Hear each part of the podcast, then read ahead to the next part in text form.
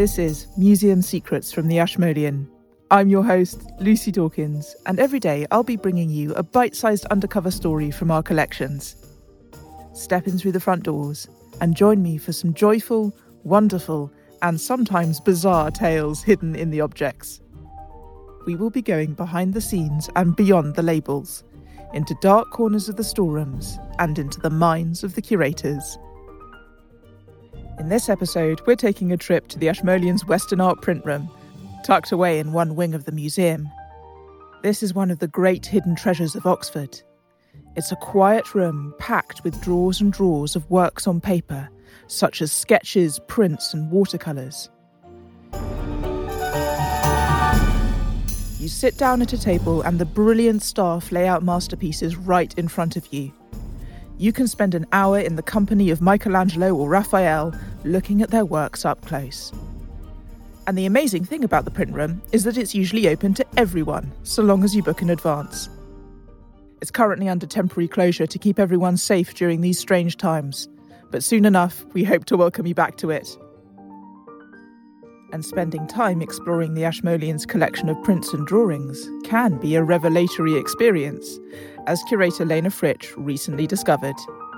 Here she is to tell us more.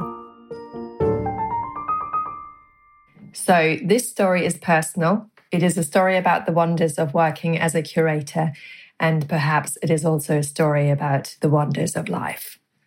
When I joined the Ashmolean in 2017 as their first curator of modern and contemporary art, I knew that most of the modern and contemporary collections would be drawings and prints. What I didn't know was that many of them entered the museum as gifts and that there was no collection strategy. Well, Basically, it's a slightly eclectic mix and definitely includes surprises. As the museum doesn't have enough space, and as works on paper shouldn't be exposed to light for too long anyway, the majority of works on paper are usually hidden in drawers. One of the joys during my first months at the museum was discovering hidden gems while familiarizing myself with the collection. I soon discovered a series of abstract prints by Danish British artist Peter Hedegaard from the 1960s. The works are minimal, they focus on bright colors and simple geometric forms, and they reflect the artist's fascination with color, the relationship between color and composition, and color theories. They're self contained works that represent hard edged abstraction, but they're not cold or unemotional works at all They convey a joyful, poetic atmosphere, and they mirror the artist's interest in the emotional responses to abstract art. They appear very retro, they're very 60s, and yet I felt that they also looked really contemporary. I loved the colors, the style, and the technical quality of the printing. I was not familiar with Peter Hedegaard and did some research. I found out that he was born in Copenhagen in 1929 and the family had moved to England when he was a child.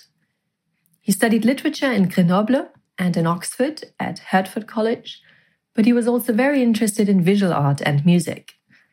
As a self taught artist, he lived in London and was very active in the 1960s and 70s, creating a considerable number of prints, as well as drawings and large sized paintings before deciding to not longer make works. There was a brief period in the 90s when he created works again, but then in 2008, Hedegaard passed away. In the 60s and 70s, his work was exhibited in various galleries in London, in Cambridge, in Oxford at Bear Lane Gallery, as well as Oxford Gallery, and he had a show at Ikon Gallery in Birmingham. His work was also exhibited in Germany and France, and he's represented in collections ranging from the V&A and British Museum to the Daimler Art Collection in Stuttgart. However, after minimal art fell out of fashion in the 1980s, Hedegaard's work was not exhibited for decades. You could really say that it has been overlooked. A couple of years after I discovered Hedegaard's prints, Isolde Hedegaard, the artist's widow, contacted us. Visiting the Ashmolean, she wanted to see Peter's works in the print room. Together with my colleague An Van Camp, we soon found ourselves chatting away in the cafe. We talked about Peter's prints, about art, about music, and about life in general. I learned from Isolde that as of 1967, it was actually her who made Peter's screen prints. With Peter's help, she set up a work area on a ping pong table in the living room of their home in Belsize Park and taught herself. They soon had a routine. Peter designed the works and mixed the colors, and Isolde printed for her husband, meticulously paying attention to detail. Peter never attempted to learn screen printing, while Isolde really enjoyed the technical side of things. She also managed the printing of shapes that were rather difficult technically, such as circles. Isolde said that she never realized that she was good at screen printing until one day a professional printer saw her work and praised its quality. Isolde was asked to work for another artist studio, actually, but she declined her focus was bringing up their family, and she never considered working for anyone but Peter. Then we talked about our German heritage. Isolde is originally from Bochum, not too far away from my hometown, and we talked about life in London, a city of 8.9 million people. The very first time I visited London was in the mid 90s, as a child, with my parents. My father, Johannes Fritsch, who was a composer, had a German American friend in Belsize Park. He was also a composer and musician, Rolf Gehlhaar. Together with his wife and children, he lived in an Edwardian house, which was full of character. My father and Rolf had met in the early 1960s, touring the world with the avant garde composer Karlheinz Stockhausen as members of the Karlheinz Stockhausen Ensemble. After they performed at the famous Expo World Fair in Osaka, in Japan, in 1970, they left the ensemble and their father figure, Karlheinz, and co founded the Feedback Studio Köln, the first composer run studio and publishing house in Germany, actually. So we were speaking about music and art, and um, Isolde told me that Peter had always loved classical music and avant garde music, ranging from Nielsen to Rachmaninoff to Stockhausen. Peter and Isolde had moved to Belsize Park in 1963.